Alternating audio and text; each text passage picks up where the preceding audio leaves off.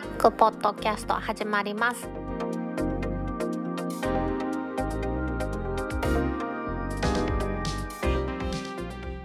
にせんにじゅうねんくがつじゅうはちにち、タックポッドキャストにだいひゃくじゅうさんかいめの始まりです。この番組は天王寺アップルクラブの大道とコメントのコーナーからはタックメンバーの北尾姫とお届けします。今日のオープニングはもうですね、くがつのじゅうごにち、日本時間ではくがつのじゅうろくにちの深夜でしたね。にじからですけれども、誰でも起きて発表を見ました。アップルの発表会についてお話したいと思います。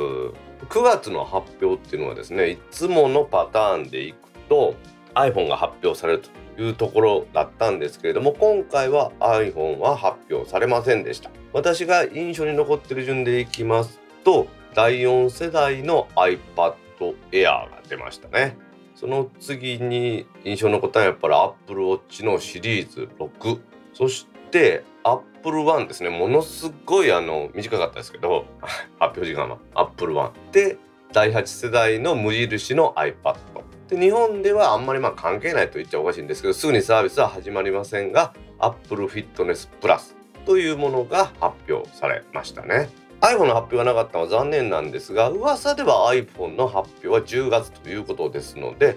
今回の エージェーエム 大阪もいつもであればくがつの末に設定してくがつの iPhone の発表の後直後やってたんですが、どうもですね、もう夏の頃からですね、くがつは発表ないんじゃないかということがあって、安全策を取って後ろにですね、じゅうがつにじゅうよっかに エージェーエム 大阪の開催もずらしておったんですが、それがまあ功を奏しましてですね、じゅうがつの発表で iPhone が出て、その後に エージェーエム 大阪が開催できるんじゃないかなと思ってます。では今言いましたですね、注目のだいよん世代の iPad Air ですけれども、まず じゅってんきゅうインチのディスプレイを搭載しまして、解像度が にせんさんびゃくはちじゅうはちかけるせんろっぴゃくろくじゅうはち です。そして エーじゅうよん のバイオニックチップを積んでますので、これはなかなかいいですよ。結構ですねパワフルな シーピーユー だと思います。で、形が何よりもですね、私が今持ってますじゅういちインチの iPad Pro ありますけど、それみたいな感じで外側っていうんですか、 iPhone で言いますとよんとかごとかのあの感じがぐーっと大きくなった感じですね。もうほとんどなんか iPad Pro のじゅういちインチのサイズと区別がつかないような感じなんですけれども、大きく違うなと思うのはタッチ アイディー を搭載しているようなんですよね。で、そのタッチ アイディー はトップボタンって書いてますけど、つまり電源ボタンのところですね、そこにあるようですので、みんなマスクしてる時代ですね。私も今使ってます アイフォンテンエス にしても、家で使ってます iPad Pro のじゅういちインチにしても、 Face アイディー はですねマスク外したりしなあかんんですよね。それに対して MacBook Pro の方はタッチ アイディー 搭載ですから便利なんですね。このだいよん世代の新しい iPad Air もタッチ アイディー っていうのはなかなかいいんじゃないかなと私は思いますね。で、じゅうにメガピクセルのリアカメラがあって、なんか形はほぼ本当じゅういちインチと変わらないんでしょうね。 Apple Pencil はツーをどうやら使えるようになるみたいですね。iPad Pro と変わらないようなハードウェアとして使えるんでしょうね。ちょっとお値段も安くて ろくまんにせんはっぴゃくえんの Wi-Fi モデルで、ストレージが ろくじゅうよんギガバイト ですか。にひゃくごじゅうにすると ななまんきゅうせんはっぴゃくえん、それでも安いですよね。色がですね、私の表現が悪かったら申し訳ませんが、ちょっとブルーがかったやつ、グリーンがかったやつ、ピンクに今までの銀に黒ですか、スペースグレーっていうんですかね、それが用意されてますのでいいんじゃないですかね。はい、ちょっとこのブルーがかったやついいですね。なんか金属っぽくてですね。もうここまでが iPad Air のだいよん世代で、次に注目してますね、 Apple Watch のシリーズろくですよ。はい、ついに出ましたね。噂通りの血中酸素飽和度 エスピーオーツー センサーというのを搭載しています。お値段はですね よんまんにせんはっぴゃくえんです。値段変わってないですよ。サイズは今まで通り よんじゅうミリ と よんじゅうよんミリ のにサイズということで、くがつじゅうはちにち発売。大道はこれに関してはもう買いました。まだ届いてませんというか、まだ届きますよというお知らせもないんで、ちょっと楽しみにしてるんですけどね。大道が買いましたのは よんじゅうミリ のスペースグレーのアルミモデルで ジーピーエス モデルです。今回新しくベルトですね、ソロループというのが出ましてですね、これ継ぎ目のないルー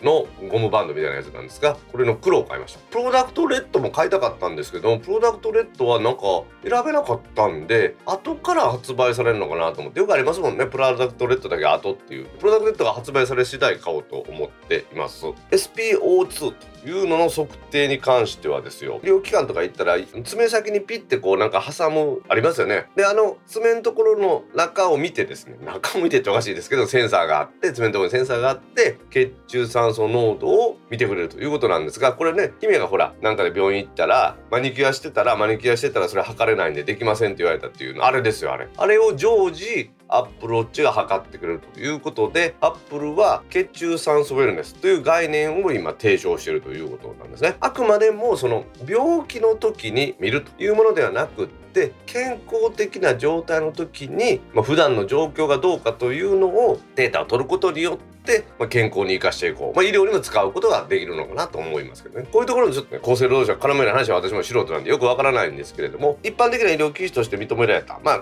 家庭用の血圧計みたいなあんなイメージで私おるんですけれども、あれなんかもね、看護師さんとかお医者さんに測ってもらわなくても家で測っていっしゅうかんぶんとか持って病院行ってですね、高血圧の気味ですねとかっていうのとか分かるという、そういう使い方なのかなというふうに思ってるんですね。まあ、中に搭載されています エスオーシー も エスご から エスろく へアップデートされたということで、でこれは アイフォンイレブン シリーズに搭載されてます エーじゅうさん をベースにっていうことですが、まあこんなのまあどうでもいいです。でですね、これケースでですよ、プロダクトレッドの赤が出るということなんですけれども、やっぱりさすがにね、赤い時計はね、私ね普段の仕事にちょっと取得っていうのも難しいんですけどね、なのでちょっと買えませんけどね、このソロループバンドですね、でも継ぎ目がなくてちょっとかっこいいんでね、楽しみにしてますよ。で アップルワン ですよ、 アップルワンiCloud と Apple Music と Apple ティーブイ と Apple Arcade のサブスクリプションをまとめるということなんですね。個人、ファミリー、プレミアムというのがあって、一人で使う個人プランであれば、今言いました Music、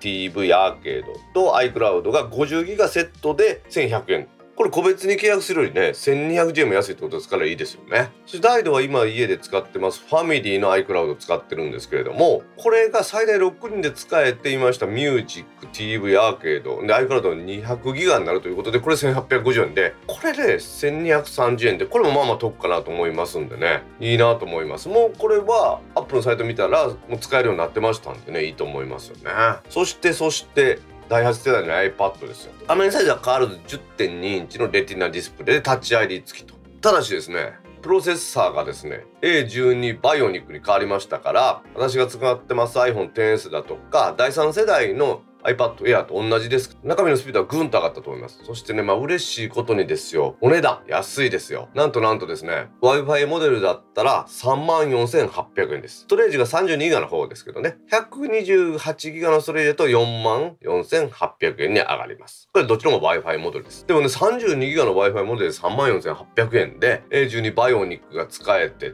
でも今あれですよ、内部ストレージなんかそんないりませんから iCloud 契約したらいいんですよ。さっきのApple One でですね、個人でしたらせんひゃくえんで Music も ティーブイ もアーケードも使えて iCloud ごじゅうギガ ついてますからね、いやこれいいないいないいないいなっていうことで iPad お風呂用に欲しくなりましたけどね、姫に勤めてみます。で最後にですね、これ日本ではまだ使えないということですけれども、 Apple Fitness Plus というのが出ました。これは Apple Watch 向けの新サービスで、ヨガやサイクリング、ダンスなどのワークアウトを用意しております月額サービスで、サブスクですね。この Fitness Plus は今年の末までにアメリカやカナダ、オーストラリア、ニュージーランドとか欧米各国でやりますが、日本ではまだやらんということですのでね、また日本でも使えるようになった時に、まあ、取り上げたいと思いますね。いや噂通り今回ですね、 Apple Watch のシーズンろくが出ましたし、 iPad も新しいのが出ました。特にこの iPad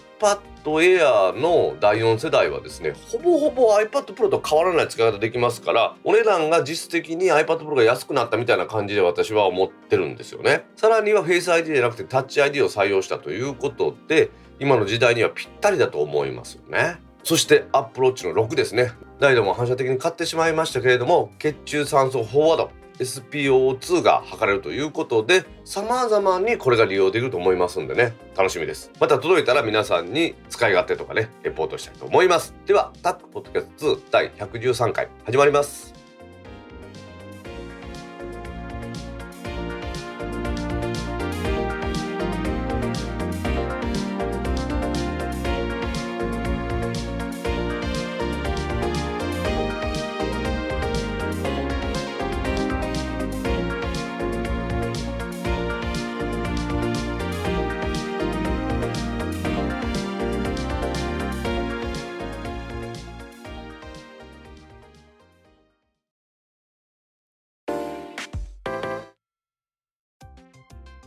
タック公式ツイッターアカウントでリツイートした記事を紹介します。にせんにじゅうねんくがつここのかじゅうはちじちょうどにリツイートした記事です。マクドナルド公式サイトがモバイルオーダー対応、会員登録など不要に、 アイティー メディアからの記事です。日本マクドナルドはくがつのここのかに商品を事前注文できるサービスでありますモバイルオーダーをスマホ版公式サイトからも提供すると発表しました。今後はメニューや店舗、決済方法をこのウェブサイト上で選ぶとオーダーが完了する。今までは当番組で取り上げましたよね、そのモバイルオーダー席があるとかっていうあのモバイルオーダーアプリ、これがスマートフォンアプリですけれども、これを使うことと会員登録が必須だったんですけれども、スマホアプリなしでも会員登録なしでもできるということなんですよね。アプリでは無理だったピクルス抜きとかソース抜きとかカスタマイズも公式サイトからのモバイルオーダーで受け付けるということなんですね。すごいですよね。全国にせんはっぴゃくてんぽが対象で、商品の受け渡し場所としてはモバイルオーダー用の専門の駐車場、もしくは店内のモバイルオーダーの打席、そしてテイクアウトカウンター、どれでも受け取れると、まあその店によってねあるないというのはあると思いますけれども、そんな風になってます。決済方法は今回はクレジットカードか Apple Pay のみということで、前 ラインペイ も使えるというのありましたからね。で、公式サイトを見るとモバイルオーダーに対応する店舗にはキューアール コードを配置して利用促進を図るということで、まあ、これがあればね店舗で待つこともないのでいいんでしょうね、まあ、その合理化とかいろいろあると思うんですけれども、マクドナルドとしては一番大きいのは新型コロナウイルスの感染拡大を防ぐためということを言ってるんですよね。接触する時間をできるだけ少なくする、レジ待ちの行列をできるだけ少なくするという意図があるようなんですね。これ社会貢献としても立派なもんだなというふうに思いますよね。まあ、対応店舗に行ってですね、並ぶ前に入り口のところにねこの キューアール コードが置いてあって、これで先に注文してくださいみたいな感じで接触を減らすということですからいいんでしょうね。私も以前に回転寿司にね後輩に連れてもらった時に、席でピッピッピッってやる端末もあるけれども、実はその キューアール コードを席にあの読めばですね、立ち上がるアプリからですねお寿司が頼めるというのがありましたから、そういうのと比べてもですね遜色ない感じで、さらには接触を減らすということですよね。外から、まあ、わざわざ注文するというのもあるんですけれども、店舗の入り口に キューアール コードを置くことによってぜひモバイルサービス使ってくださいということをやってですね、すぐそこに人はいるんだけれどもそこで話すことないしレジに並ぶこともないっていうことなんで、これはいいんじゃないですかね。マクドナルドって私も長いこと言ってないですけど、店舗に買いに行くのじゅうねんぐらい行ってないと思いますけど、なんかオーダーするのに並んでるイメージですよね。そしてオーダーし終わった後に隣のところでなんか待ってイメージですよね。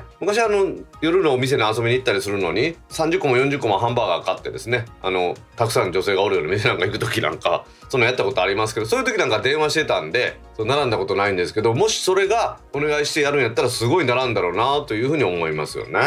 ちょっと気になるですね、さっきのカスタマイズ注文の話なんですけど、ちょっと調べてみました。えするとですね、ピクルス抜きなどの話はこれケチャップ抜き、マスタード抜き、オニオン抜き、ピクルス抜き、ソース抜き、トマト抜き、チーズ抜きというのができるそうなんですね。ちょっと面白いですね。抜きって抜いたらなんかもったいないですけどね。もう今はねほとんどオーダー形式じゃなくなってしまったサブウェイのあのサンドイッチなんか昔はねこれ入れてあれ入れてってやってましたけどね、これ増やしてっていうのはできたんですけど、サブウェイではこれマクドナルドではできないようです。今回ですねかなりのですね人を削減するという効果もあるんじゃないかなとは思うんですよね。あんまりにもねマクドナルドのお店忙しくって大変だったというところあると思いますから、こうやってですね少しでも従業員の皆さんの負担が減らせて、そしてクオリティの高い品質の高いサービスをね提供してくれて、品質の高い商品をですね食べ物を提供してくれたらいいなと思います。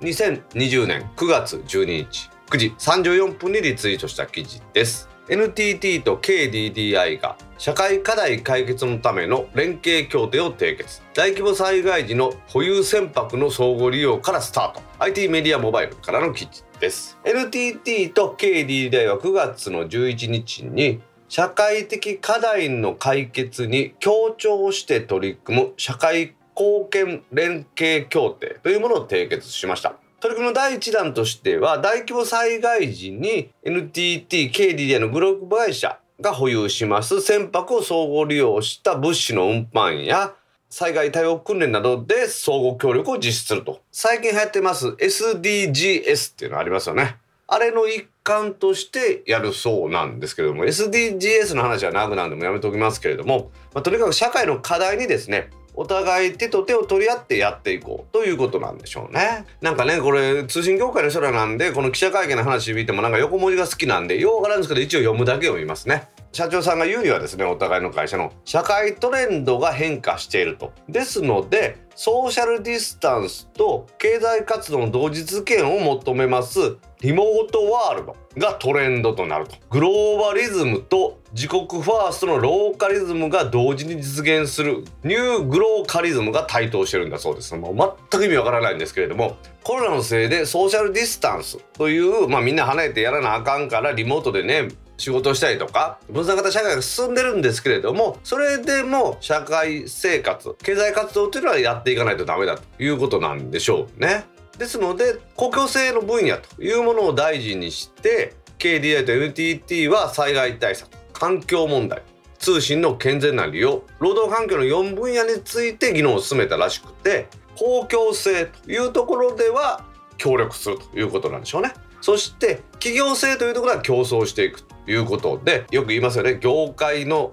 この健全な発達というものをやっていきたいということなんですよね。相手を騙したりとかそういうんじゃなくてフェアな戦いをしてですね、そして公共の高いところではしっかりと社会インフラの会社として協力していくんだなということだと思いますね。今言いましたよっつの協力可能じゃないかという検討しているところでは災害対策、労働環境、環境問題、通信の経済性と言いましたが、今回は災害対策ということをメインとしてとりあえずやっていこう。実際に当番組でも取り上げましたけれども、北海道東部地震なんかで エヌティーティー はケーブル敷設線を長崎から北海道までみっかかんかけて改装したりしたということありますし、 ケーディーディーアイ も携帯の基地局グループ会社の船舶に搭載してですね皆さんの通信をバックアップしたっていうのもあります。なのでとりあえずやっぱり船舶というのは道、そういうのが寸断されたとしても海の上を走っていける、しかもにじゅうよじかんですねずっと走り続けるような乗員の方も乗ってますからね。そういう意味では相互利用ということでは強いんだなというふうに思いますよね。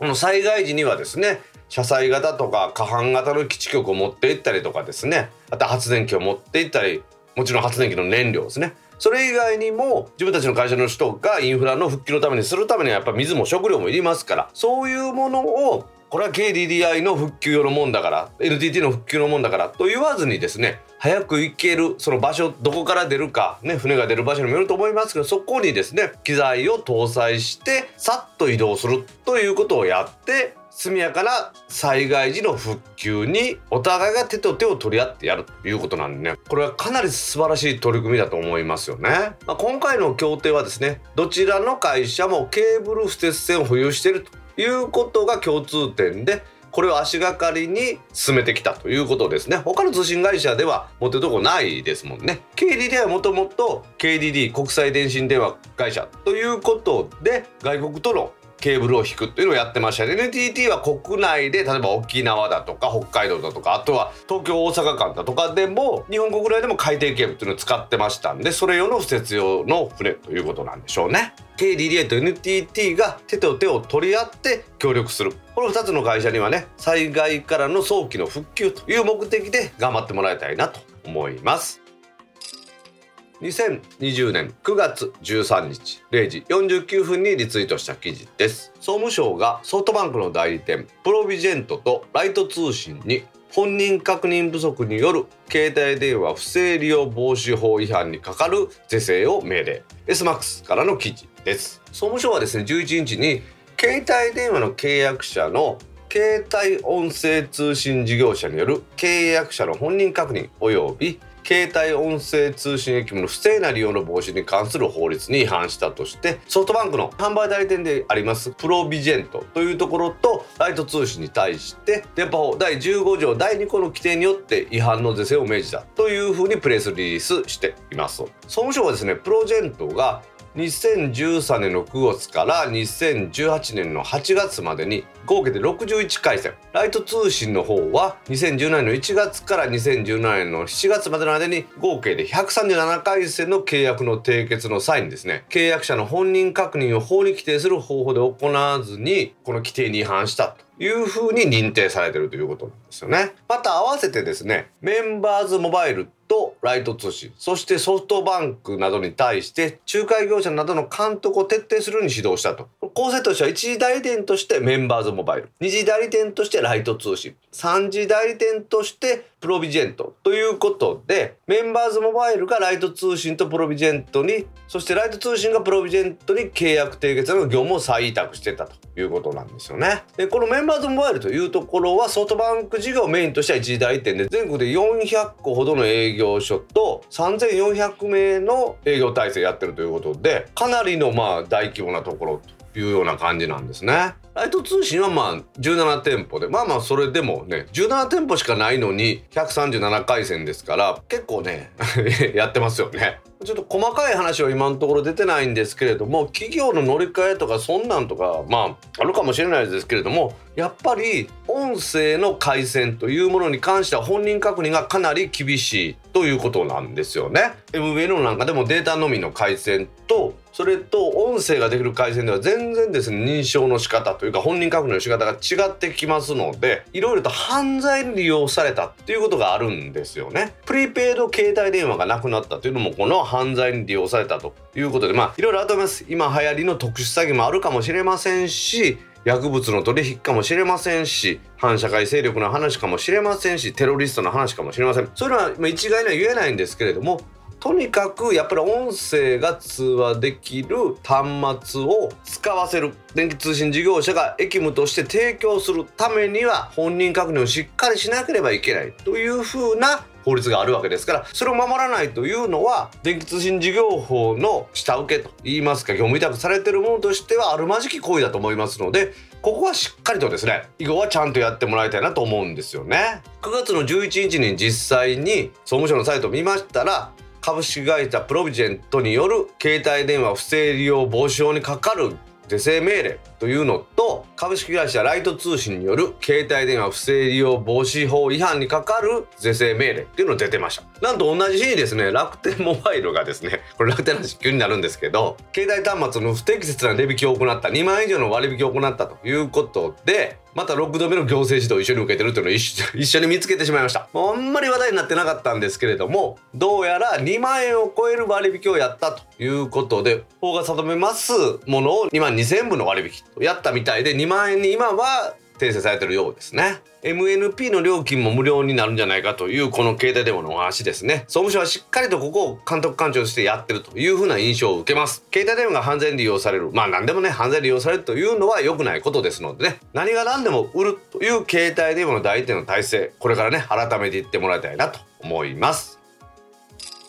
にせんにじゅうねんくがつじゅうさんにちれいじさんじゅうきゅうふんにリツイートした記事です。セイコーソリューションズ兵役モバイル網を活用した エヌティーピー 配信サービスをじゅういちがつ以降に販売開始へ、クラウドウォッチからの記事です。セイコーソリューションズはじゅういちにちに兵役モバイル網を活用した エヌティーピー 配信サービスの提供に向けて、独自のソフトウェア技術セイコースマートタイムフィルターを開発したと発表しました。実証実験において、無線通信区間において一定のレベルで エヌティーピー 同期精度を保てるということを確認したということです。 エヌティーピー っていうのは何かと言いますと、世界中のコンピュータ、これが協定世界時 ユーティーシー っていうんですけれども、これの時刻からですね、あんまりずれないように、まあ、どうしてもですねネットワークに遅延ありますから、それをあんまりずれないように同期させるということを目的としてやってます。ネットワーク接続されたノードと、それらがお互いにデータを交換する際にですね、各機材が持つ時計ですね、これ アールティーシー っていうんですけれども、これの時刻が機器間であまりにもずれますと、時刻に依存した機器間のデータ交換ね、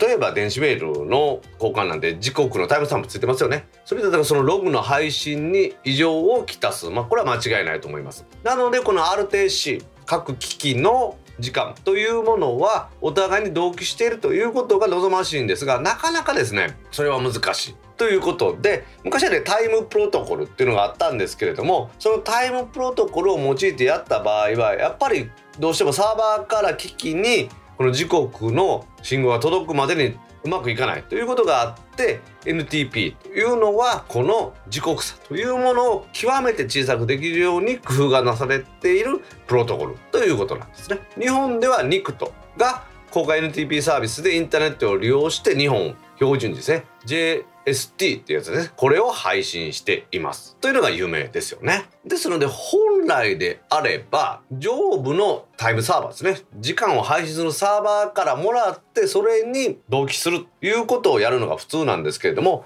どうやらこの エヌティーピー サーバーというのはまあ平域で自走することによって自分たちのところでは時計を供給し続けることができると。まあ、現在の企業システムではですね、この機器の時刻同期というのはインターネット経由でパブリック エヌティーピー サーバーに接続するということか、企業内に設置されました エヌティーピー アプライアンスサーバーにアクセスして行われているということですね。このアプライアンスを使用する場合でも時刻ソースをもらうための固定回線やとか、まあ、ジーピーエス のアンテナなんかを設置するということで、どうしても物理的なものが必要。それでセイコーソリューションズは自分のところで エヌティーピー アプライアンスサーバーを供給してましたんで、これを エルティーイー もつまり兵役の エルティーイー も使うことによってできたらいいなということで エヌティーピー の同期制度をどうにか頑張ってですね保ったということなんでしょうね。だから通信に兵器モバイルも利用するということですから、インターネットは接続していない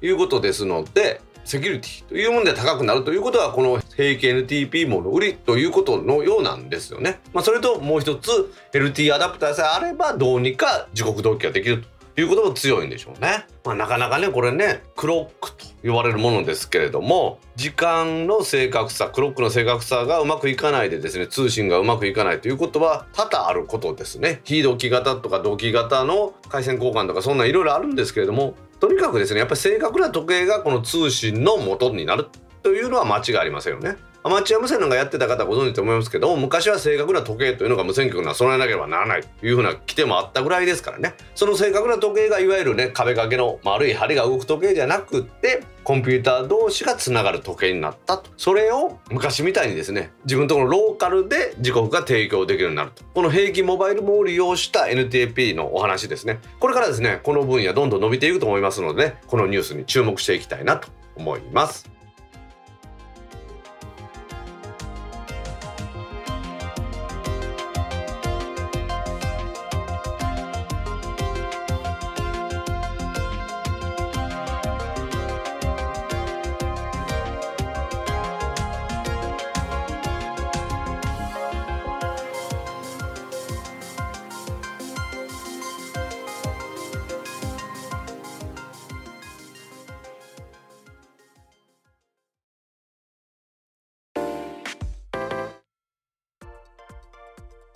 各ポッドキャストにいただいたコメントを読んでいくコーナーです。このコーナーからはタッグメンバーの北尾さんとお届けします。皆さんコメントありがとうございます。はい、今週もたくさんのコメントありがとうございます。ツイッターでハッシュタグタッグキャストとタッグ宛てにツイートいただいた中から一部を紹介します。はい、お願いします。電気屋ウォーカーの美人パーソナリティひまちゃんをタッグポッドキャストに派遣、経験値と資源を回収して寄投してほしい。コーヒーさんからくがつじゅうににちじゅういちじさんじゅうごふんにツイートいただきました。はい、コーヒーさんコメントありがとうございます。ありがとうございます。来週のですねくがつにじゅうごにちの配信には電気屋ウォーカーの美人パーソナリティひまちゃんがいよいようちにレンタルできますんで、レンタルではい満を持してひまちゃん登場ですよ。君も電気屋ウォーカーに行ってきたら出張。何喋れると思う？震えるわ。先日もあのタッグの集会やったんですけど、くがつのねオンラインの、はい、コーヒーさんも来られてですね、会員の広い岩尾さんが、うん、ヘルシオのなんか電気圧力釜みたいなの買われたらしくて、あ結構良かったし、まあ、ひまちゃんとコーヒーさんでいろいろと解説してもらってね、うん、なんかスマホと登録してそれでレシピを選んでその火加減とかを決めれるらしいですよね。へー、うん、うちで経験値と資源を回収するって何？経験値はまあどんな経験でもですよ、うん、経験値はね上がりますけど、資源って何がありますかね。うちからは大道さん、私はまあ別に言いたいこと言ってるだけやしの、うん、特にコメントのコーナーはね、お酒お料理料理ね、これもハモの炊き込みご飯やったんですよ。へー、美味しそう、うん。まあまあ大阪やったらまだほらハモは売ってるじゃないですか、夏の終わりやけどね、うん、揚げ物とか用のやつってまだあるじゃないですか。あれを使ったんですけどな、きっかけはですよ、新世界のいつも行ってる立ち飲み屋さんで、うん、まったけのドビムシがもうあったんで頼んだんですよね。いいなぁ。だからまったけと、まあ、ハモだったんです。まったけいっぽん丸々出てきてですね、まあ、美味しかったんですけど、ハモのだしが美味しかった。あ、これハモのだしやってるんですか。そうなんですよ、実はハモカツを夏ずっとやってて。へー、食べたことないハモカツ、うん、ハモのアラがまあ冷凍でいっぱいあったらしいんですよ。でそれでいっぱいハモのだし取ったんで持って帰ってくださいって言われて、うん、キノコとごぼうとハモのタックンご飯作りました。それハモって出汁出んの？あ、ハモはアラですごい出汁出ますよ。へー、うん、でもうちはほら切り身だけやから出汁取られへんので、その出汁を使う、うん、ってことですね。へー。ちなみにだよ、今ひまちゃんの話やからね。で姫が料理を、まあ、持って帰ってもらうっていう話をしたんで、そういう話したんですけど、趣旨からずれてないと思いますけど、タックポッドキャストから何を持って帰るんやろ、回収するんやろっていう話から例えの一つして料理って言っただけであって、根本はひまちゃんの話やからね。元に戻る、まあ、お酒というところもね吸収してもらいたいですね。私シークワーサー原液買ってきてん今日。あれなんか業務スーパーで売ってるってさ、ゲンさんがね、お好み焼きゲンさんがいつも言うけど、私業務スーパー行ってもないけど、なんか成城石井とかでも売ってるけど高いもんな。いくらやったかな、さんびゃくきゅうじゅうはちえんで。高いわ、高いわでもほんまにあのシークワーサーしか入ってないね。お砂糖とか全く不使用。あ、まあまあまあ分かる分かる、ね、ポッカレモンと一緒ですね。そのまま炭酸で割ったら美味しかった。それってひまちゃんとどういう関係があるの？歯科医師か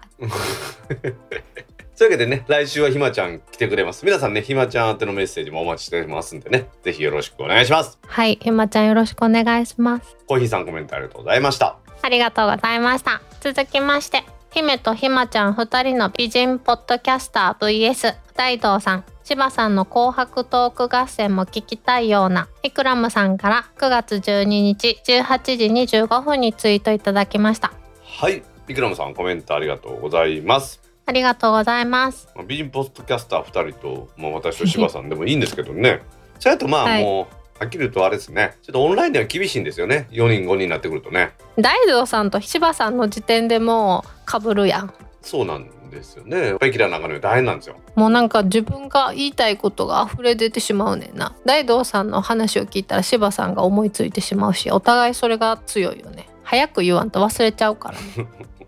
姫とのね、これもね、なんか言い直しとかそんなんとか、こうなんか使えないところが最近多いですよ。使えないところが。それ大道さんが酔っ払って滑舌悪いだけやろ。いや、それはあれ言い直しとかがいいけど、使えないとこ。もう姫が発言過激やからな。なんか嫌な感じやな。またしても私悪者やな。何度も言いますけど、来週はひまちゃんが来てくれます。またね、ひまちゃんも交えて。で一緒に普通にねゲストとしてお話できる日がね来たらいいなと思ってますんでね。ね。というのはやっぱりみんなでね対面で会ってぐちゃぐちゃ言いながらやるっていう日がね来ることが大事ですから、皆さんそれまでね待っててください。私もひまちゃんと共演したい。わしが出えへんでひまちゃんと姫だけでやるっていう日もある。おお、何の話題できるかな。ひまちゃんがいろいろニュース持ってくるやろ。確かに。というわけでイクラマさんコメントありがとうございました。ありがとうございました。続きまして、水屋は方言じゃないよ。辞書にも載ってます。水を扱うところ、台所、またそこに置く食器類を入れる棚、大辞林より。聖司さんからくがつじゅういちにちはちじななふんにツイートいただきました。はい、聖司さんコメントありがとうございます。ありがとうございます。まあ、辞書に載ってるからといって方言じゃないとは限らないんですけど、うん、普通の言葉ですよっていうことですね。知らんかった、最近聞かへんなと思ってですよ、とにかく。うん、初めて聞いた。まあ、あんまりね職場でね給湯室に食器なんとかあるじゃないですか。あれは給湯室って言うて水やってまあ言わへんもんね。うん。あ、でも給湯室も水やって意味か。まあそうですね、水扱うところっていうことで水やって言うんでしょうね。うーん、うん。昔の職場の給湯室なんてなんかガスコンロまであるとこあったもんね。ね、うち今でもあるで。カレーとか作る？うん、でもホットプレートを持ち込んで焼いたりはする。今でもなんか鉄道会社なんかはなんかで見たらね、駅員さんが泊まったりするじゃないですか。みんなでご飯作ったりするってなんか書いてありましたね。へー、まあ、その方が安上がりなんでしょうね。いや、同じ釜の飯を食ってやっぱりいいよね。ご飯は何で炊きます？私最近またあれですよ、圧力鍋。私普通にお鍋で炊きたいなって最近思ってんね。土鍋みたいなあれ。土鍋。蓋が重いやつね。そうそうそうそう。ちょっとコツがいりますけどね、あれは。でも美味しいですよね、あれで炊いたらね。うん。なんか今なんかそれ用のお鍋売ってるよね。うち蓋がついてるやつあるじゃないですか。ご飯用に。あ、そうそうそうそうそう。ね、で何用のお米炊けるかとかっていうのによって大きさが違っとった。そういうのを使うところが水屋と言われてたということですね。うちの水屋は何度も言いますけど、いろんなも入ってますけど、なんか開けたら本当あいつら入れるからね。かわいいね。台所のそのコンロとかの下のところの収納のところに炭酸水を入れてるんですけど、この前の冷蔵庫の炭酸水の予備にを冷やそうと思って開けたら、長男が手突っ込んだら引っかかれましたからね。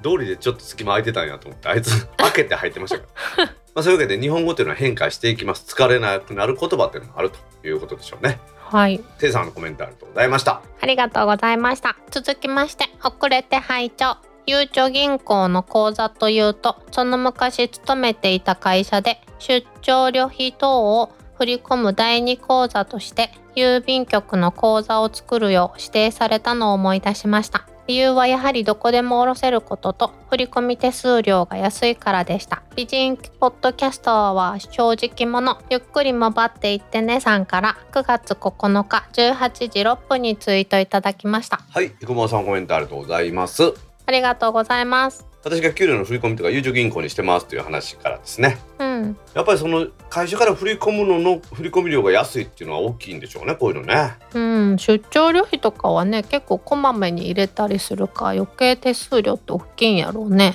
ああ、そうかそうかそうかそうか、その回数やもんね結局は、うん、あれでもさ、社員の給与とかね振り込むのとかも提携してあれなんでしょ、うん、無料にしてくれてたけど、なんか最近は有料になっていく傾向なんでしょ。特にその地方のその役場とかそういうところで困ってるってなんかで見ましたね。へー。給与振込口座がどこの銀行でもいいですっていうような会社なんてもうほぼないでしょ。必ずメインバンクに口座作ってくれって言ってね、まあなんやったらそのメインバンクの取引の支店に口座作れみたいなこともあるんでしょ。あるね。私今の会社入った時も、前の会社もそうやったんじゃ。前の会社は良かったんか。でも大概転職のたびに口座は作ってた気がする。ネットバンクとかそんなんばっかりになってきたら、もう別に銀行の特色なんか地域性なんてほぼなくなるじゃないですか。だって窓口に用ないもん最近。今日のエンディングではちょっとね、そういう話、また銀行口座の話取り上げますんでね、もうちょっと後でお話しましょう。はい、私は正直者です、はい、君は正直者です。生駒さんコメントありがとうございました。ありがとうございました。続きまして、ドコモ口座の問題。うちのおふくろ様もゆうちょ銀行に口座持っていますが、キャッシュカードすら作っておらず、通帳&印鑑のままですから、通常は不便ですが、こういう時は安心ですね。ひろふわさんからくがつじゅういちにちにじゅうじじゅうにふんにツイートいただきました。はい、もう一ついきましょう。はい、今回ドコモの報道は自分にどこまで関わっているのか、どういうふうに関わっているのかが確かめる方法もわかりません。 イーエイチジェーピーオービー さんからくがつとおかはちじにじゅうななふんにツイートいただきました。はい、ひろふわさん、そのままアルファベットで読みますが イーエイチジェーピーオービー さん、コメントありがとうございます。ありがとうございます。これあの実はエンディングでドコモ口座の話取り上げようと思ってるんですけど、もう今テレビでめっちゃ報道されてるから、姫もご存知でしょこの話。うん、でも私もあの イーエイチジェービーオービー さんと同じで、どんな風に関わっているのかよく分かってないから、エンディングでお願いします。簡単に言うと、ドコモ口座という、まあ、ネットバンキングみたいな仕組みに自分が本当に使ってるリアルな口座を紐付けることによって、いろいろ便利に使えますというところから、まあ資金が勝手に移動されたという感じの話です、うん、便利になりすぎると、なんかどっかにやっぱりね、こういうことが起こるっていうのはいつもありますけど、うん、とにかくドコモお粗末ですね、今回の件はね。うん、まあまあまあ、その話をねエンディングではしていこうと思ってますけど、はい、もうこのひろはさんのお話で、お母様ゆうちょに銀行口座持ってますが、キャッシュカードすらないっていうのね、わかります。私郵便局よく行きますけど、うん、時間内に行くとやっぱり未だにあのご高齢の方が窓口で紙書いてお金出して入れたりするっていうのを見るんですよね、うん、へー、うん、郵便局ってやっぱりそういうところがまだあって、まあ、そういうところを便利だって言ってみんな使ってるのかなっていう気がしますよね。うーん、私そこまで古いのは知らんですけど、郵便局の通帳って手書きやったでしょ。はあ、いやでもそうだろうね。一番右端のところに四角いなんかそのその局の印鑑っていうんですか、うん、あれを一行ごとに押してくれるってなんか聞いたことありますもんね。へー。でだから日本各地のね、なので日本各地のなんか郵便局に行ってその局の印鑑を押してもらうのが楽しみで、なんかひゃくえんずつ入れたりしてやってるっていうのなんか見たことありますもんね。いや楽しそう。なんかあの御朱印帳みたいでいいじゃないですか、はい。まあ、銀行口座のあり方もね徐々に変わってきてるということだと思います。はい、というわけでひろふわさん ビーエイチジェイビーオービー さんコメントありがとうございました。ありがとうございました。続きましてひゃくじゅういっかいへのコメントになりますが、ラジコは長いこと利用していて毎月さんびゃくごじゅうえん払ってます。 J-ウェーブ 聞きたかったということだけなんですけどね。エリアで縛るといえば地上波テレビがまさにそうですが、早くこちらもそうなってほしいです。将来的にはテレビがオワコンでラジオが生き残っていくのでしょう。ひでのりさんごうさんからくがつじゅういちにちくじきゅうふんにツイートいただきました。はい、ひでのりさんコメントありがとうございます。ありがとうございます。 J-ウェーブ って何？東京の エフエム でしたよね。ああ、そうなのかな。正式名称は株式会社 エフエム ジャパンっていうらしいですよ。へー。 エフエム 東京とはまあまあ全然違うということですね。うーん、もともとは六本木に本店があった ウェーブ っていうもうなくなったんですけど、うん、そのレコード屋さんとセゾングループと東急が出資してたらしいですよ。へー。ウィキペディアで今調べて出てきたの ジェイポップ っていう言葉は J-ウェーブ が作ったらしいですよ。へー。ちょっとビビらん、うん、ね、ですのでそれを秀典さんは聞きたくってこのラジコのエリアフリーっていうんですかね、さんびゃくごじゅうえん払えば東京のラジオでも聞けるっていうのをやってるんでしょうね。へー。ちょっとでも面白い見解よね。ラジオが生き残っていくってね。ラジオもテレビもどっちも私はなくなると思ってるんですけど。へー。テレビ私また見るようになってしまったけどね。まあね、テレビも終わっていくとは言いますけども、多分ですけど エヌエイチケー はもうネット同時配信やってってるっていうことじゃないですか、うん、だからもう地方局とかっていうのなんかなくなるんじゃないかと思うんですよね。うん、うん、テレビの収益って意外というか、その皆さん逆に思ってるかもしれないですけど、例えば鹿児島県とすると東京のキー局が作った番組を流すと、さてその鹿児島局は収入を得れるんでしょうか、それとも東京の局にお金払うんでしょうか。お金を払うと思ってるでしょ。違うんですよ。東京の局からお金がもらえるんですよ。へー。その理由というのはキー局の シーエム 枠があるじゃないですか。その シーエム 全国ネットで流す シーエム っていうのがありますから、それを流してもらうということでキー局は収入を得るわけですから、それを地方局に分配するんですよ。あー、そういうことか。 な, なるほどでしょ。だから皆さんはだから番組を地方から買って流してるから地方局がお金払うみたいな思ってますけど、逆なんですよね。ああ、持ちつ持たれつってことやね。でもまあそうです。でもこの仕組みを考えていくとですよ、この先長くないと思うんですよね。うーん、もう衛星放送なんてね、全国どこも同じ シーエム やってるわけですし、うんうんうんうん、でもまあね、地方局には地方のローカル番組作ってそこのね地方のスポンサーからお金もらってやるっていうのもあるし、うん、地方のお店とか企業とか紹介するのもやっぱり必要やしね。それあれでええんじゃん。でも ジェイコム ティーブイ みたいなやつでええんじゃん。 ジェイコム に入ってる人がそもそもそんなにいっぱいいるのか問題じゃない。いや、それは電波でもうテレビで配信する人がなくなる時代になってきてるっていうことだと思うんですよ。うーん、だってこの秀典さんの話だってラジコって電波でラジオ放送してるんじゃないですからね。ネットですからね、うん、ですからテレビもそうなってくるっていうことを秀典さん言ってるんだと思うんですよね、うん、マスコミといいますか、このメディアのやり方っていうのは大きく変化がここじゅうねんぐらいで起こるんだろうなと思って見てます。 TVer とか姫使っとる？うん、え、私 TVer でしかテレビほぼほぼ見ないで。えっとそれ何？ Mac かなんかで見てんの？うん、うん、iPad。 ああ、なるほど、 iPad でか。iPad の画面をテレビに映したりしてるわけじゃないんや。うん、iPad の方がいろいろ持っていけるやん。キッチンでドラマ見ながらお弁当作ったりしてる。お風呂とかにジップロックに入れてお風呂で見たりとか。いや、どこでもいつでも見れるしどこでも見れるっていうのがね、 iPad と TVer コンビは最強だよね。最近よく見てる人いる。電車の中とかで。いや、ドラマ見てる人いるよ。ドラマなんか見るかい。まあ、そういうわけでネットの台頭によりましてテレビとかラジオっていうのは変わってきてるなと思いますね。はい。またごねんごじゅうねんごにどうなってるのか楽しみに思います。はい、しのりさんコメントありがとうございました。ありがとうございました。続きまして、卓上のリラックマ横に置いてあるのは三角塔と呼ぶらしいですね。副代表大道とか書いてあるのでしょうか。ホルブラフォードにさんからくがつじゅういちにちじゅうしちじごじゅうはっぷんにツイートいただきました。はい、ブラさんコメントありがとうございます。ありがとうございます。ブラさんがこれ写真送ってくれたやつは縦のやつです。三角柱の方ですね。うん、大道さんのは何あのあれやろ、横, 横バージョンやろ。そういう横バージョンね。机の上に三角で置いてあるやつ。うんうんうん、わかるわかる。校長先生の机とかに置いてあったやつやろ。あ、そうそうそうそうそう。昔あれで部下を殴って問題になった人がいましたけどね、私の知ってる人。大道さんじゃなくて？私はあんなんで殴らないですよ。それで私蹴り入れますから。え、でもこっちで殴った方が痛くないやん。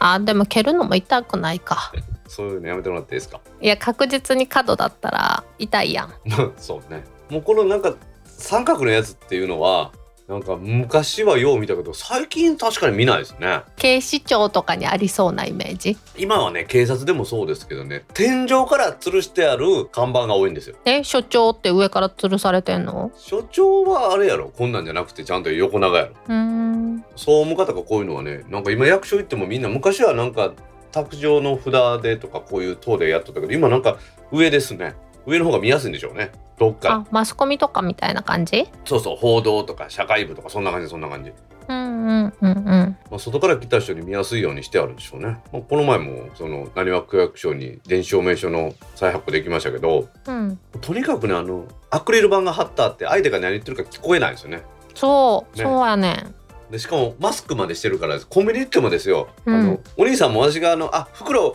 ちょうだいと買いますって言ってるんですけど、うん、いりませんって聞こえるみたいで、いえ袋袋みたいな。わかるでしょ。わかる。私もこの前飲食店でちょっと切れてしまった。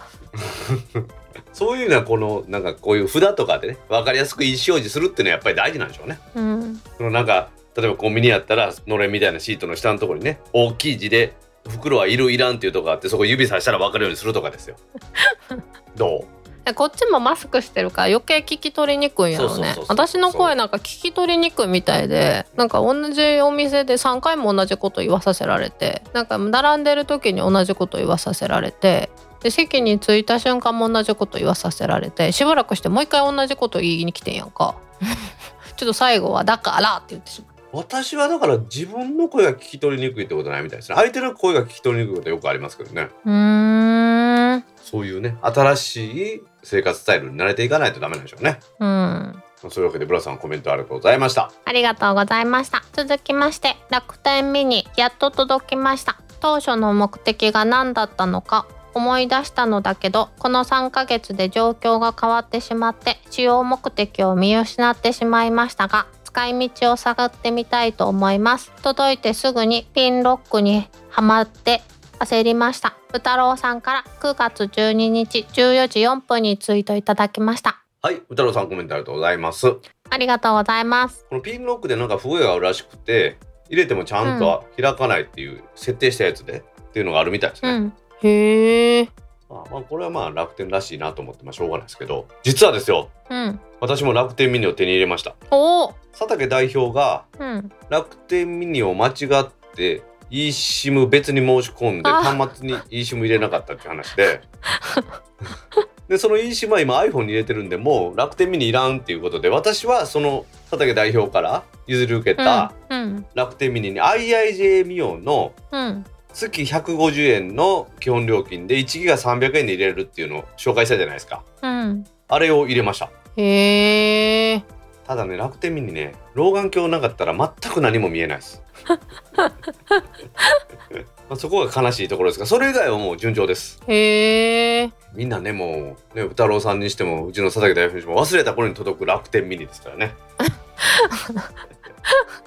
なんかちょっとプレゼントっぽくていいやん。じゅうねんごの手紙みたいな、あんな感じやろ。タイムカプセルみたいなもんやろ。ちょっと何言ってるか分かんないですひまちゃんがやっぱりね、私楽天ミニを Wi-Fi ルーター代わりに使ったらいいんじゃないかって話したら、ひまちゃんはこの前のタックの集会でも言ってましたけど、車に楽天ミニを積みっぱなしにして、うんうん、にこ持ち歩いたらそのめんどくさいからですね。で、うん、Wi-Fi ルーターとして使って、で Amazon Echo を車にも積んでいろいろと便利に使ってるらしいですよ。へー。ひばちゃんは楽天ミニの楽天モバイル使ってますから使い放題やし、うん、だからいいんじゃないですかね。ね、私は実は アイアイジェーミオ の Wi-Fi ルーターに入れてた SIM、 これがよんまいめの SIM なんでプラスよんひゃくえんかかってたんですよね、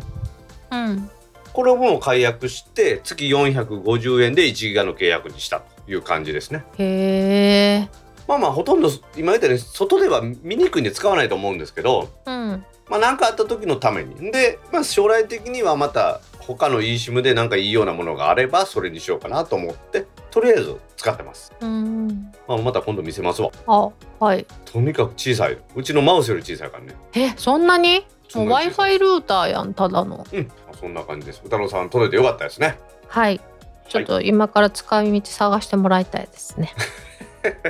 本当ですね。というわけで歌野さんコメントありがとうございました。ありがとうございました。今週のコメントは以上です。皆さんコメントありがとうございました。当番組宛てのコメントは Apple Podcast アプリのレビュー、 Facebook ページのコメント、タック公式ブログのコメント、 Twitter のメンション、ハッシュタグシャープタックキャスト、シャープタックキャスト タックキャスト などでお待ちしています。お待ちしてます。皆さん今週もコメントありがとうございました。ありがとうございました。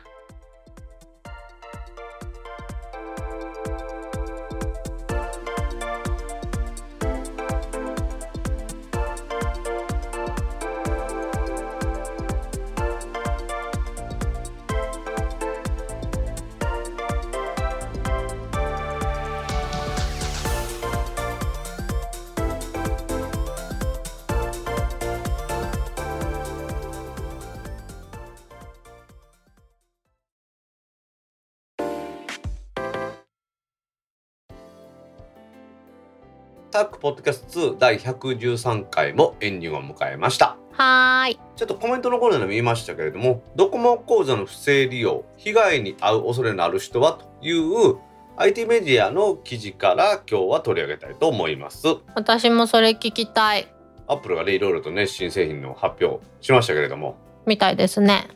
まあそんな時代にですよ。日本ではですね、はい、未だにこんなことが起こってるんですよ。はい。これ簡単に説明していきますね。まずは第三者が不正に入手した銀行口座の情報をもとにドコモ口座というお金を出し入れするための口座、それ経由でお金が勝手に引き出されるという被害があるということなんですね、うん、でこれドコモ口座って言うてるからドコモユーザーだけがこの被害に遭うというふうに思われがちなんですけれども、うん、実はドコモユーザーかどうか関係なくてドコモユーザーの方がどっちか言ったら安全じゃないかっていう感じなんですよね。へー。ですからこの被害の対象になり得るケースについてちょっとお話していきたいと思います、はい、今回の不正チャージというのが行われた流れというのは、姫が例えばドコモ口座持ってるとしましょうか、うん、そして対象の銀行、まあ何銀行、ゆうちょ銀行に口座持ってるとしましょうか、うん、そういう時にどういうふうに起こり得るかというと、ゆうちょ銀行の姫の口座の口座番号とか生年月日とか名前とか、うん、あとはキャッシュカードのよんけたの暗証番号なんかを犯人が入手したとします、うん、そして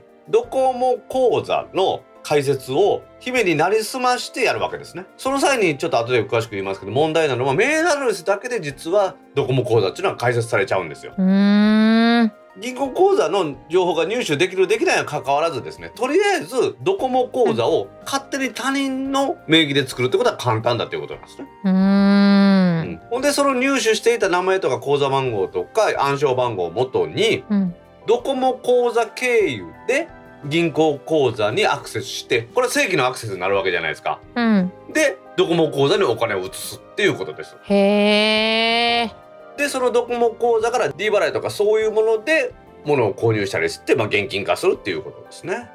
うーん。今回実はドコモ回線を契約しているユーザーの場合、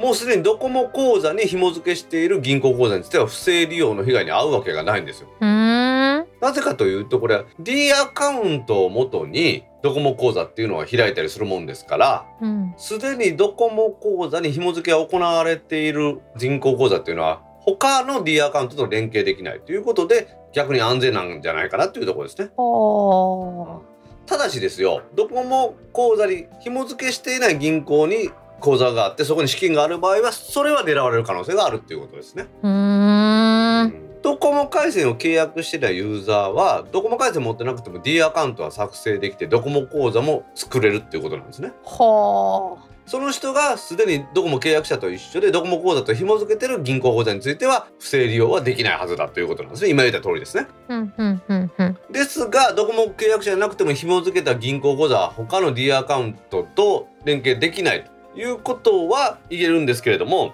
逆に言うと私みたいに D アカウントを全く持ってない人間は勝手に使われる可能性があるっていうことなんですよね。へー。でとにかくドコモユーザーだろうがドコモユーザーでなかろうがすでにドコモ口座と紐付けしている銀行口座以外のところでドコモ口座と紐付けできる口座が持ってる人は危ないということですね。うーん。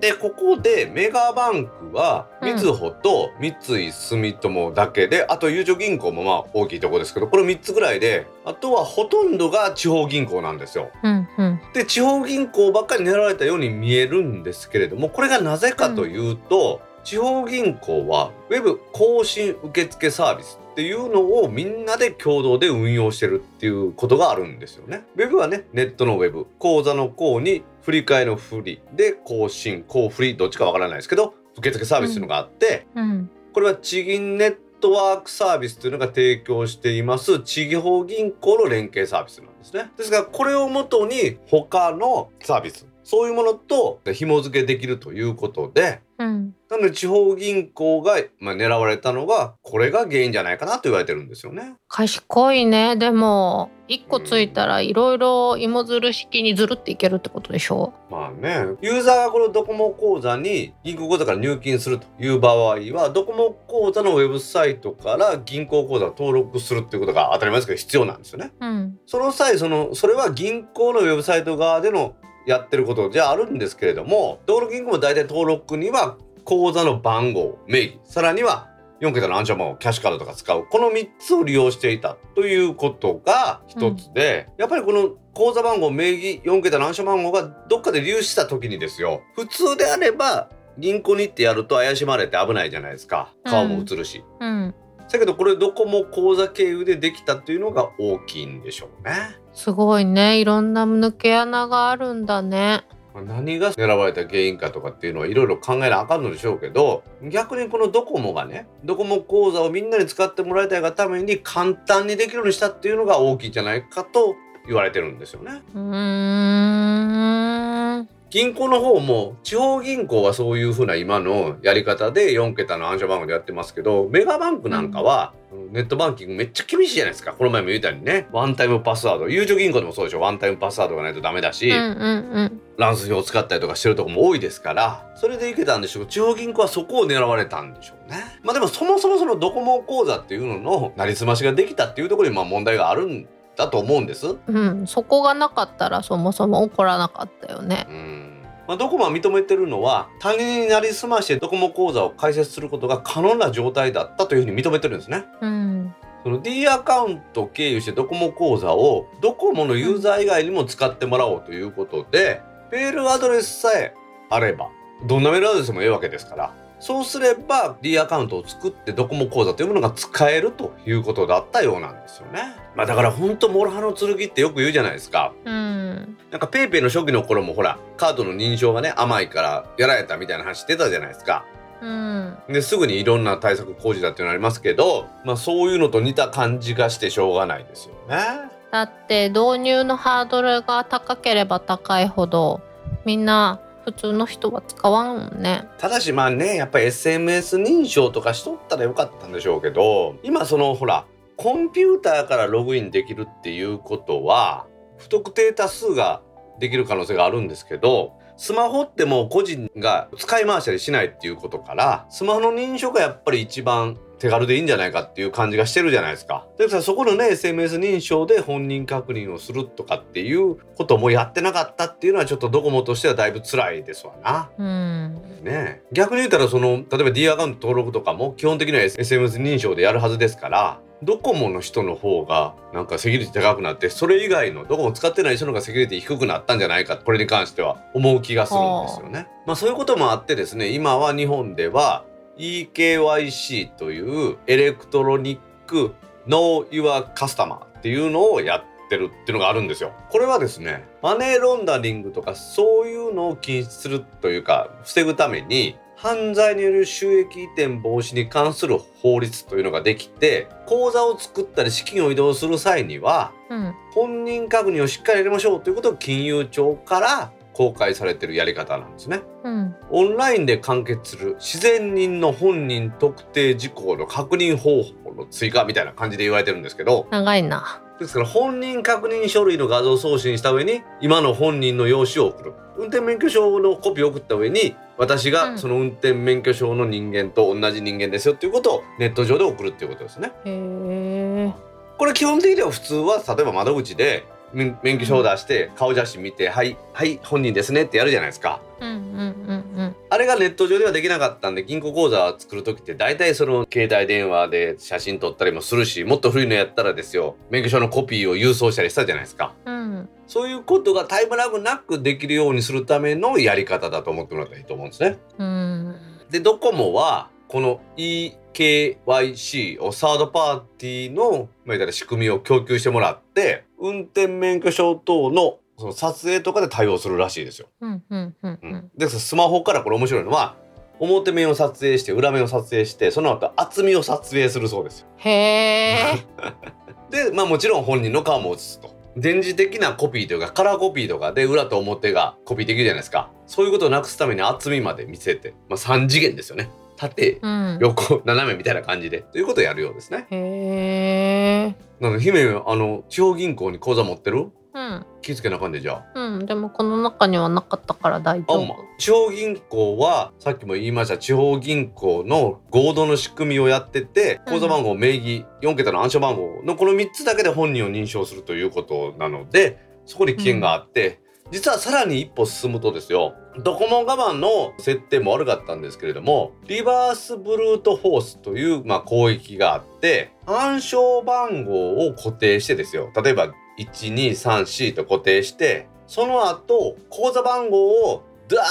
ーッと総当たりする攻撃がどうやらドコモ口座を開設するためのウェブサイトでできたようなんですね。へー、まあ、だから逆は別ですよ。例えば姫の口座番号が いちにさんしごろくしちはち だっていうのを私が知っててですよ、うん、で姫の代わりに作ったろうって言って私が口座番号 いちにさんしごろくしちはち を打って、その後暗証番号を何回か間違えるとエラーなんてできないんですよね、うん、その逆に口座番号をいっぱい不全入手して、うん、暗証番号を例えば いちにさんし で固定していろんな口座番号を入れてみて、それが通るかどうかやるっていうことはできるらしいんですよ、サイトの仕様で。あー、なるほど、うん、考えたね。これもですからドコモ側の仕様の問題で今回被害が拡大した理由じゃないかって言われてるんですよね。はー、いやー、なんかさ、悪いことをするためにその知恵使うのやめてもらえないかね。ちょっとさ、世界を良くするためにその頭脳を使ってほしいよね。いやいや、だったらもうちょっといい世の中になっていきそうやんか、まあまあ、世の中のほとんどの人は自分のことしか考えてませんから、こうなるのは当たり前で、家の扉を開けときゃ勝手に入ってくる人も間違って入ってくる人もおれば悪意持って入ってくる人もおるはずなんで、その扉を閉めて鍵かけなあかん。それをドコモという巨大企業がその責任を持ってやらなかったっていうことが悪いと私は思いますね。うーん、でもちょっと空いてるから入っちゃおうかなっていう人って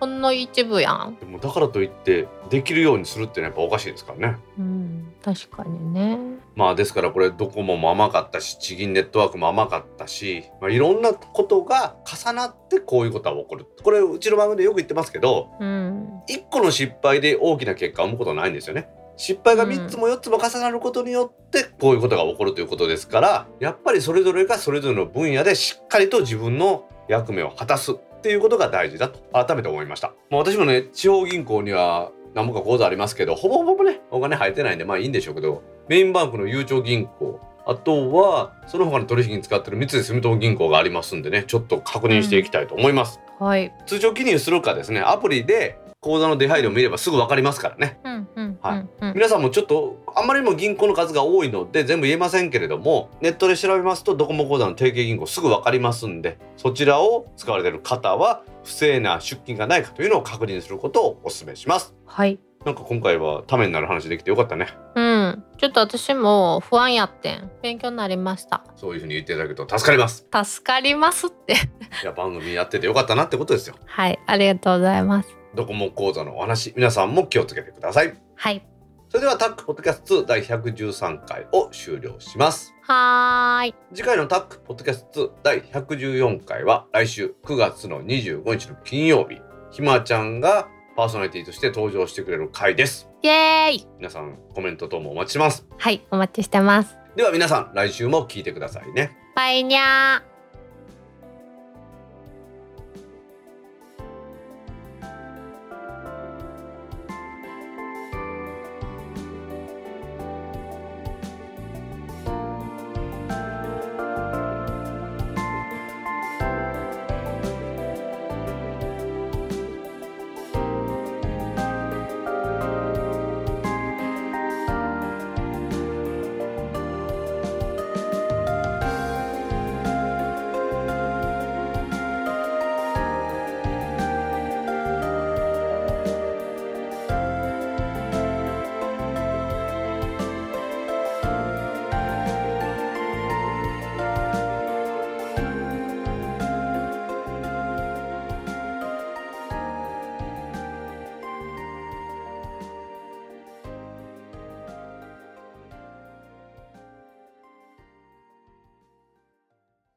私パスポートやと思っててんけど、パスポートってなんか海外に行くたびに出国入国のハンコしてもらえるやん。あれなんか学生の頃流行っとった。なんであのパスポートのさ、うん、入国出国のゴム印ってまっすぐ押してないんやろね。そうそうそうそうそうそう。なんかこう押してある方が安心ですよね。うーん、まあ、私はあの鶴橋とか行ってあのよく韓国旅行してますんで。あ、はい。そういう冷たい言い方では冷たらへんだ。一人じゃないもん。じゃあ大東行くね。大東さんの後ろについて歩く。ほんなら一緒に行くやないか。ついていくだけやんか。別に連れて行ってもらうわけちゃうで。